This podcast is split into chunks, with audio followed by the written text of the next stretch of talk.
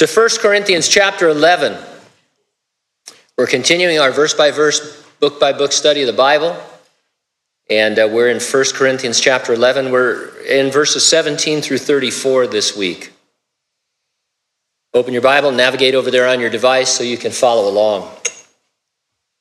The topic for behaving like gluttons at the potluck prior to the Lord's Supper, some of the believers in Corinth were being severely disciplined by God. Title of our message Gluttons for Punishment. Father, this morning as we take a look at this text, um, there's a temptation to, to think that we know quite a bit about it because we have uh, celebrated the Lord's Supper, uh, you know, as, in our career as Christians. I pray that uh, not that we would get a fresh look, but that we would see what you meant in context, uh, first to the Corinthians, and then how it might apply to us. As always, Lord, we'll be looking in terms of grace and mercy uh, and uh, of Jesus being revealed, Lord, in the Word, so that we could be changed from glory to glory to be more like the Son of God. We thank you and praise you. We do it in Jesus' name, and those who agreed said, Amen. Pippin was distraught to learn that Aragorn was not going to stop on their journey to Weathertop until nightfall. What about breakfast? the hobbit asked. That's pretty good, right? No, it's actually pretty good. When Aragorn answered that that's the last of it, had already eaten breakfast, Pippin said, We've had one, yes. What about second breakfast? He went on to talk about elevenses, lunch, afternoon tea, dinner, and supper. He failed to mention brunch, which is different than elevenses, I learned. And elevenses is a real thing that people, Tolkien didn't invent it. And some people refer to this is true too, dinner. It's somewhere between lunch and dinner. There are banquets and barbecues and buffets and blue plate specials. There are kids' meals and meals on wheels. There are picnics and potlucks. The believers in Corinth came together every Sunday evening for two meals, a potluck that preceded the Lord's Supper. It may have started well, but it had deteriorated. Verse 21. For in eating, each one takes his own supper ahead of others one is hungry and another is drunk. The potluck had gotten out of control. Correction was in order, and as Paul gave it, the Holy Spirit seized the opportunity to give the church additional insights into the meal that really mattered the Lord's Supper. I'll organize my comments around two points. Number one, when you come together as the Lord's temple, wait for one another. Number two, when you come together to the Lord's table, be a witness to others. Take a look, first of all, as, at coming together as, as the temple of the Lord. Little Country Church by Love Song. How, how, many of you are familiar with that song? Remember that from the early Jesus movement? Great mm, uh, anthem of that time. Its end lyrics long hair, short hair, some coats and ties, people finally coming around. Looking past the hair and straight into the eyes, people finally coming around. It's a praise for the Lord bringing believers together as one in Christ and as equals in Christ. Racial distinctions, class distinctions, age distinctions, economic distinctions, all are set aside because we are members of his body. Men and women, as we learned last week, retain their gender and respective roles as established at creation, but we too are equals. Someone once said, The ground below the cross is level. And so we are all on level ground, equal with one another in the eyes of God. The behavior of the believers in Corinth prior to and at the Lord's Supper was undermining their oneness and their equality. They were acting separately and independently, and that is not a good thing. And so, verse 17 now, in giving these instructions, I do not praise you since you come together not for the better, but for the worse. Their coming together is repeated about five times in this entire section. That phrase, I mean, it's a technical term for the meetings of the church, what we would call the official meetings of the church. Each week on Sunday evening, they came together to eat a common meal. Some call it the agape feast or the love feast. We would simply call it a potluck if you're super spiritual, you want to call it a pot faith. We call it a potluck, and pretty soon all the people who are looking for a pot faith leave. No, I'm just kidding. We'd call it a potluck as each family or member who had the means would bring food for the meal. But instead of being together, some were separating from others, partaking their own food while ignoring the needs of others, thereby fostering a division based on socioeconomic status. Be like if I came to the Harvest Hallelujah happening with my famous, award winning, beyond meat, hot sausage, three cheese lasagna. We had some earlier in the week, and now the leftovers are this afternoon. I went out and bought some special bread for it last night. All the flavors are coagulating in there, getting, you know how it's better the second time? I'm going to scarf on that this afternoon. But that's at my house, and that's fine, and you're not invited. But so I'm not bringing it to the potluck. If I did, I'd want to eat it all, but uh, I would. So it'd be weird. Their behavior was not for better, it was for worse. Verse 18 For first of all, when you come together as a church, I hear that there are divisions among you, and in part I believe it. There's no mandate in the Bible to have a potluck before celebrating the Lord's Supper. It was their own idea, and you know, it's a good one in that the wealthy could benefit the poor, and that both believing and non believing onlookers and attendees could see a physical, concrete example of the spiritual oneness Christians have. People from all walks of life there in Corinth, all levels of society coming together, bringing, some bringing lots of food, some bringing no food, all sharing together and, and growing together. Instead, there were divisions, which we'll see explained more in verse 21. Paul then said, In part, I believe it. He obviously did believe it because he was addressing it. Have you ever used the expression, I just can't believe it? When in fact, what you've been told is true and you know it's true. Still, you say, I just can't believe it. And so that maybe is what Paul is getting at. I'd have to know languages better to say that it is, but that's what it sounds like. Verse 19 For there must also be factions among you, that those who are approved may be recognized among you. This word translated factions in some of your Bibles is heresies.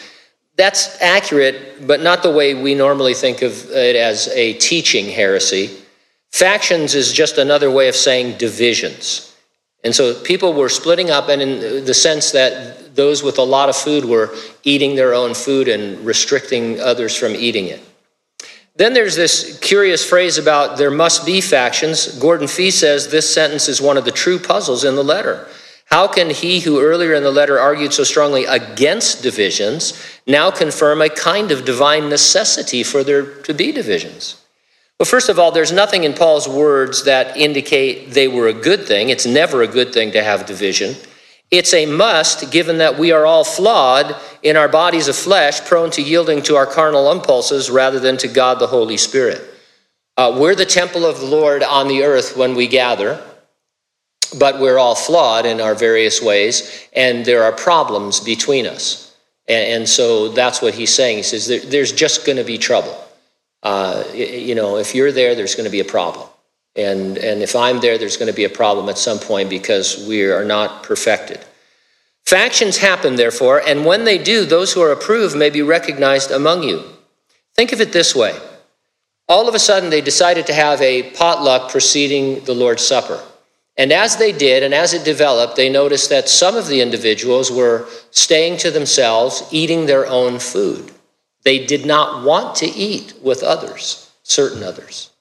And it was different than cliques. I mean, this is an actual separation of uh, maybe Jew from Gentile, for example. This is a problem the Apostle Peter had when he visited one of the churches.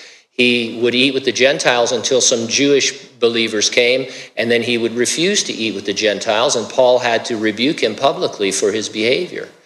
And so it was more than just these guys had lasagna and you didn't. You know, it, there was a revealing of the heart. And so all of a sudden, somebody that you'd been worshiping with for months or years, perhaps, now you see they actually have a prejudice in their heart. They, they don't like slaves. They don't like Jews. They don't like Gentiles. They don't like, you know, the poor. And they don't want to have anything to do with them when they have a meal together. And so this uh, potluck is an unexpected outing of people who have severe problems in their heart in far, as far as biblical Christianity. And those who didn't have those problems are the approved. They're the ones who are understanding this concept of unity and equality as the body of Christ. And so when you have these divisions sometimes, you can see who's approved and who's not. Those who are not approved are not handling things well. They're, you know, running around saying terrible things, going behind your back, creating division, uh, you know, rather than trying to solve it. And so it's a very interesting comment that Paul makes. Therefore, when you come together in one place, it is not to eat the Lord's Supper. Because they were dividing, their partaking of the bread and the cup could in no way be considered a Lord's Supper. They were going through the motions, of course, but they were denying the reality of Christ's death that brought them all together as one. And so by their actions ahead, it was like doing two opposite things. Let's show that we're divided, and then let's show that we're united. It doesn't work that way. It's one or the other. For in eating, each one takes his own supper ahead of others. One is hungry and another is drunk. The Corinthians were mostly Gentiles who had been saved from pagan religions. In those religions, the worship of the deity was often accompanied by a feast in which meat sacrificed to an idol would be eaten, and then drunkenness would ensue. And so they were carrying this over into their potluck. Uh, they f- apparently felt that they had a liberty to do this, and they thought that, or I don't know what they thought, but it, it was common for them. It's not an excuse, but this is where they were coming from. Takes his own supper indicates what I said. They ate the food they brought, not sharing it, leaving others hungry uh, probably even leftovers. You know, they had some, le- you got some leftover lasagna there? Yeah, I'm going to take that home. Uh, that'll last another, that, that's lunch tomorrow. And so the whole thing was weird and bizarre. Potlucks are an interesting situation, though. We, I, have told you before about a, a, guy down in Calvary San Bernardino called Potluck John. He's a stereotype. We, now, before I tell the story, we loved John. We helped John. We gave him, you know, took care of him, made sure he had his daily necessities. He lived out of a Dodge Duster. Remember those cars? Um, you could live out of one of those cars. They had a trunk the size of this room. But uh, anyway, and he had a window washing business. And, and John wasn't all there. But he came to the church faithfully, and, and we did what we could to help him. But potlucks became a problem because Potluck John would always be early and first in line. He'd start eating before prayer and man, he'd have two plates overflowing and a lunchbox full of stuff. And you'd get there and you say, I thought eight pieces of cheesecake, if I was sixth in line, I might get one, but it, it was gone. And so we, we literally had to say, John, please, you know, go, we want you to go last. Uh, and you can eat anything you want last through line. And if you don't get something, we'll take care of it. But it was just embarrassing and weird. So don't be a potluck John. That's the, that's gonna, that's gonna be our new potluck campaign. We should do a series of, uh, what, what do they call them? Uh, I don't know, never mind. What? Paul says, verse 22. I like that. What? Do you not have houses to eat and drink in? Or do you despise the church of God and shame those who have nothing? What shall I say to you? Shall I praise you in this? I do not praise you. I should mention that some commentators argue that Paul was telling them to just quit gathering before the service for a meal. That wouldn't solve the underlying problem. The problem wasn't gluttony or drunkenness. Those were symptoms that there was a root problem. It was what was going on in their heart, not wanting to be around these certain groups of Christians. More likely, he was pointing out that those who brought sumptuous baskets of food only to consume it themselves were shaming the poor. They obviously were thinking they were and acting as though they were superior to the poor rather than reaching out to equalize things. The church of God isn't the building, it's the saints. The behavior of the wealthier members was showing spite on the poor members. How do you think that's going to play at the judgment seat of Christ? That's not going to be rewarded. That's a wood, hay, and stubble situation. What shall I say to you? Shall I praise you in this? I do not. This makes it sound like they were proud of their love feast. Maybe they thought it was cutting edge, trending, to add something to their liturgy. In other words, Paul had, had left them with the, the understanding of, of sharing the Lord's Supper and celebrating the Lord's Supper. We'll see as we go on in the book, they met Sunday evenings, and that's when they did it. And so maybe they thought, hey, let's add something to that. That's not enough. And churches do this all the time. It's like what we're doing is not enough. Why? Because the church next door is doing something different. And people might go over there. And then they have to do something different. And then pretty soon, you're going to a church, you can't even recognize that it's a church because everything's different. And so they, they, this is how it starts. It starts with a, which actually was a good idea, but it got out of hand. And so they added this, and they thought when Paul gets here, he's going to think, wow, these people really took me seriously, and they built on my ministry and have added to the Lord's Supper something that's really wonderful. And that could have been true if their hearts were right, but it just wasn't. Therefore, my brethren, when you come together to eat, wait for one another. But if, uh, excuse me, drop down to verse 33, because I want to take the last two verses together as this section. But if anyone is hungry, let him eat at home, lest you come together for judgment, and the rest I will set in order when I come. Hungry in this context means if you're going to scarf down the food. In that case, eating at home prior to the potluck might be a practical suggestion. If you know that you just can't help yourself, when you get there and Pastor Gene's lasagna is on the table, you're going to take cuts in line and just start eating it in line. Just eat something at home. Call me and ask me to make some for you something like that. But you know, so eat at home. Uh, depending now, I, here we have the fab, right fabulous potlucks. The Triple H, all the chilies and all the pies, people going for awards, Italian food, Mexican food. You know, it, it's just it's an amazing thing. Sometimes I've gone to potlucks or been invited to potlucks, and I think, yeah, I know what's going to be there. Let's stop uh, and eat on the way. And then if I'm pleasantly surprised, I can, you know, oh yeah, I'd like some of that. But if not, I say, you know, I'm just just not that hungry. Just a roll will do. You know, that kind of a thing. There's this whole strategy for potluck. I should write a book on potlucks. Call it Potluck John and Other Stories. But anyway. The judgment's going to be described as we go back and comment on the other verses. I used to wish we knew what the rest that Paul would set in order was. But in fact, that would limit our freedom if we knew exactly how they celebrated the Lord's Supper in Corinth, because we'd feel obligated to do it exactly like they did in terms of cadence and timing and elements and all of that. And so it's, it's left purposely vague by the Holy Spirit so that we don't get locked into a ritual. Verse 33 is fundamental, not just to potluck, it has broad application. Substitute other things in place of eat. When you come together to blank, Wait for one another. By wait, we mean prefer, put others ahead of you, humble yourself. If you practice waiting for one another, you can't go wrong because that's what we ought to be doing and it reveals the right heart. Second, when you come together to the Lord's table, be a witness to others. Christians are trending towards rediscovering the Lord's Supper. That's what they're calling it. The claim is that we're not doing it right and we haven't been for centuries. They say we need to get back to the practices of earlier believers.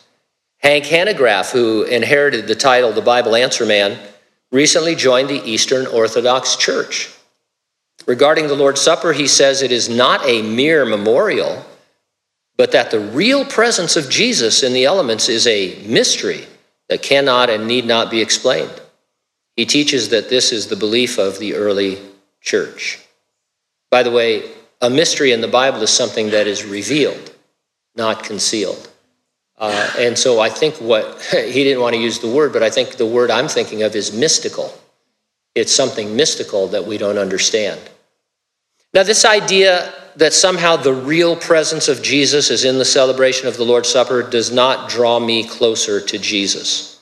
It distances me because I have this real presence, this mystery when I'm at his table. Throw in the practice that only a priest can serve me the elements, and I'm even further from intimacy. How did we get from the simple uh, celebration of the Lord and his 11 disciples in the upper room and in what is described in the New Testament to such an elaborate ritual in which an intermediary must act to give you the elements? I had occasion on Friday to attend a Catholic funeral mass, first mass I'd been to in I think 38 years. Pretty much the same as I remember.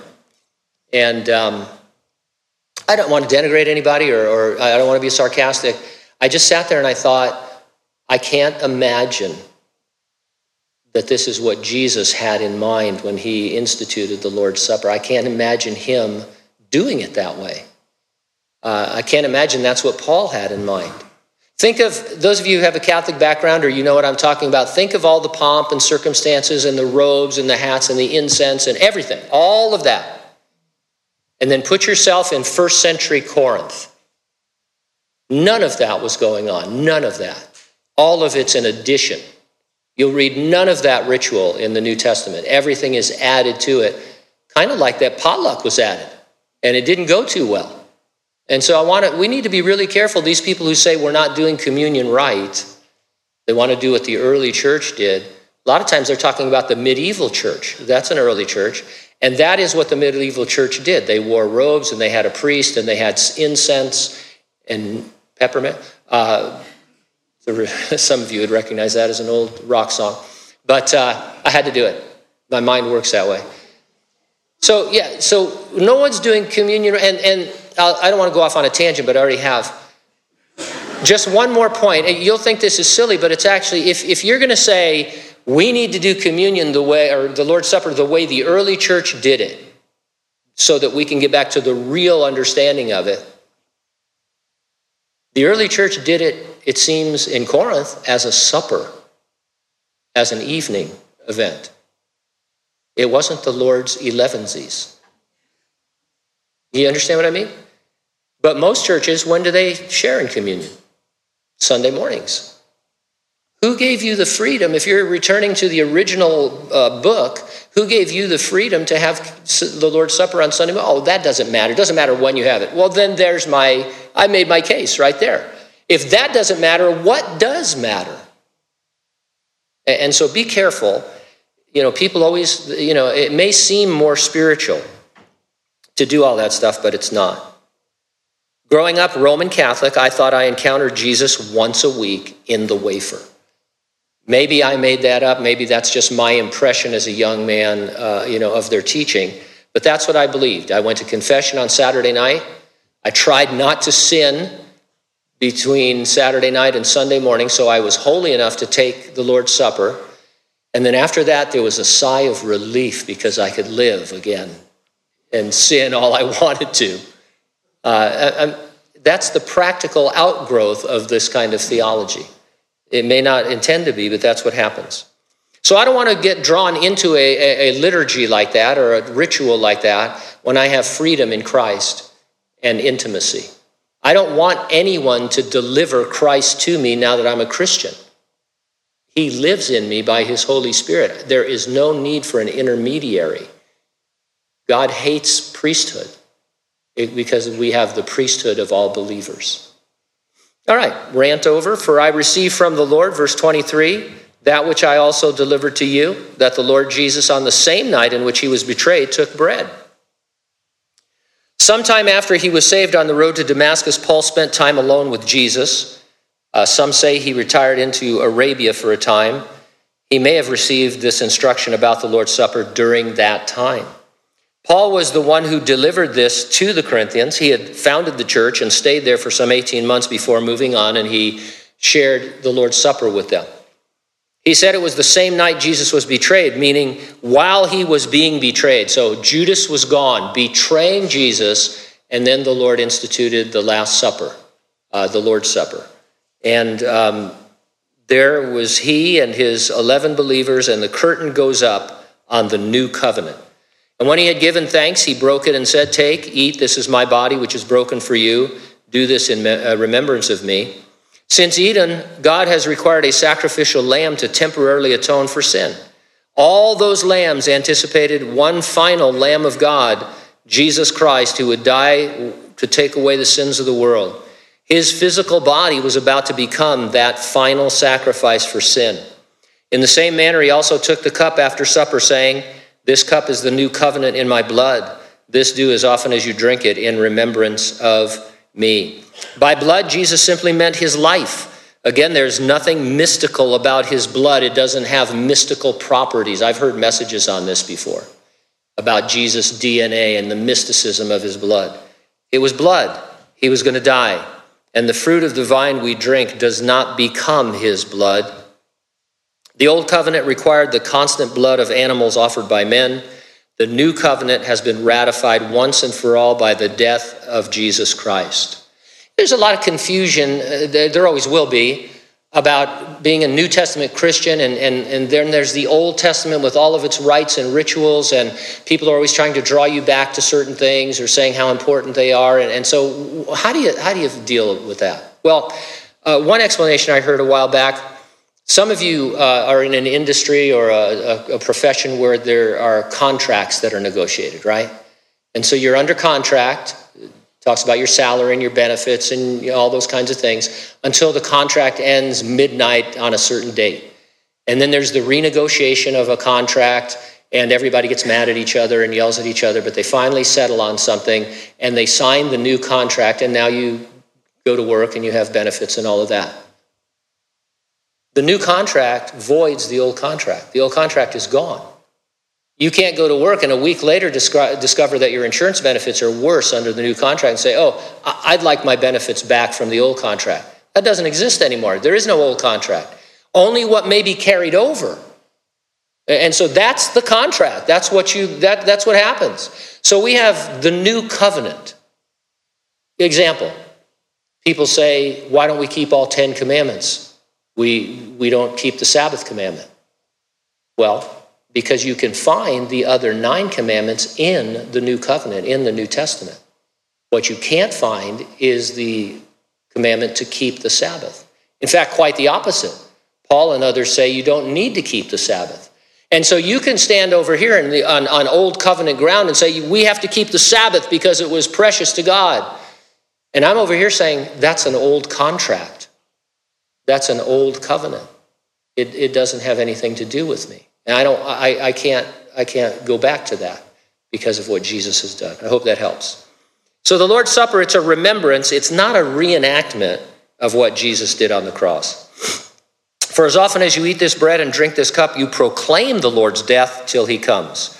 It's more obvious that death is prominent in the original word order of the Greek. It reads, The death of the Lord you proclaim until he comes. Jesus was born to die. His mission was to go to the cross. wasn't an afterthought or a mistake of some kind. It was necessary in order for mankind to be reconciled to God. On the cross, as the Lamb of God taking away the sins of the world, Jesus said, It is finished, and the new covenant era begins. This is the second time Paul uses the words as often. I believe they give us total freedom in the frequency and the manner in which we celebrate the Lord's Supper. If you're looking for precedence, the Passover meal that the Lord's Supper followed was an annual celebration. You can show from the book of Acts that some believers celebrated daily. In Corinth, they for sure celebrated weekly. So we can share the bread and cup every day, weekly, monthly. We can share the bread and cup at a gathering of saints or in our homes. To those who are pursuing this rediscovery of the mystery of the Lord's Supper, what I'm saying may sound irreverent, too casual, but it isn't. What's, how can you get more casual than Jesus having a Passover meal with his disciples and then in, you know, telling them, hey, here's what's going to be happening, and this cup and this bread are going to represent as a memorial this. I mean, it, it was casual. Jesus didn't get formal. He's not the Jesus from Jesus of Nazareth who never blinks. I looked that up one time. I said, why does this guy look so weird in Jesus of Nazareth? Are you familiar with that miniseries? It, it's, it's like in the 80s, uh, but it was, it was all the rage. It was a mini series about Jesus. And the guy who plays Jesus, the Englishman, appropriately enough, who plays Jesus, never blinks on purpose. They never have him on camera blinking. And that's why he looks so weird. I say to you, you must be born again and not blink like me. Of course, I'm doing a Hispanic accent. I don't know why, but anyway. That's my default accent. If you find some old communion liturgy and start wearing robes, that doesn't make it reverent, it makes it mystical. There's already a mystery at the Lord's Supper. It's the church as his body on the earth. It's you and me proclaiming his death and living for him till he comes. That's the mystery revealed. There's no other mystery that we're looking for in terms of how does Jesus actually, you know, come into the wafer.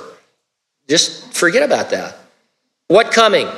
I say it's the church in the resurrection and rapture prior to the great tribulation, and then in his second coming to establish the kingdom. It's everything that the Lord is going to do, coming for us and then coming again. The Lord's Supper, at least in part, is a public proclamation of the Lord's death and of his two returns. We can use it as a time of personal introspection and prayer. Nothing wrong with that. But it's being described here, at least, as a public proclamation. It's a witness. The word proclaim can mean that the supper proclaims things in its symbolism. It is, in fact, meant to communicate without words the death and the return of Jesus, and therefore how we ought to live in between. Let's say a non believer, having no previous church experience, came to church for the first time. At that service, they were exposed to uh, the Lord's Supper and the words of the Lord about his supper. They would get the idea that, that Jesus died and that we were somehow sharing in that death but that he was also coming again, that he was still alive, and that there was time in between his uh, resurrection and ascension and his coming for us to have to live in him. I mean, you'd have to be pretty astute to, to get all that, but I think the Lord could reveal that to you. At any rate, he says we're proclaiming that. That's what we're proclaiming. It's kind of like in baptism. Baptism is the, another ordinance in the church, and it proclaims something, doesn't it? When you go down under the water and come back out, you're dead and buried with Christ and then alive with him. And so people look at that and they, they, can, they can figure that out. It's a symbol, it's a witness. And communion, we normally think of it just as our own personal, kind of like the cone of silence comes down, you know, when we're having communion. And that's okay, but it is also a proclamation to anybody there of the Lord's death until he comes. And of course, till he comes has within it the idea of his resurrection and our resurrection. He can't come if he's not alive. And so there's a lot going on that we are showing people. Unless you're in Corinth and you're drunk because you hoarded all your food and you're acting crazy, and then you're not proclaiming this beautiful truth. Verse 27 Therefore, whoever eats of this bread or drinks this cup of the Lord in an unworthy manner will be guilty of the body and blood of the Lord. But let a man examine himself, and so let him eat of the bread and drink of the cup. He who eats and drinks in an unworthy manner eats and drinks judgment to himself, not discerning the Lord's body. The unworthy manner in this context is being a glutton and a drunk. And so it's pretty easy to examine yourself. That guy over there is a drunken glutton. He's bringing judgment on himself. Guilty of the body and blood of the Lord is paraphrased, is like part of the crowd that jeered and spit on him at his death. Wow. I got drunk and ate a bunch of lasagna at the potluck, and I'm just like the people who sent Christ to the cross? Well, in an analogous sense, yes, because you're treating the, the Lord's cross as if it makes no difference to you, as if it's had no effect on you, as if you were a non believer. Not discerning the Lord's body is referring to his body on earth, the church.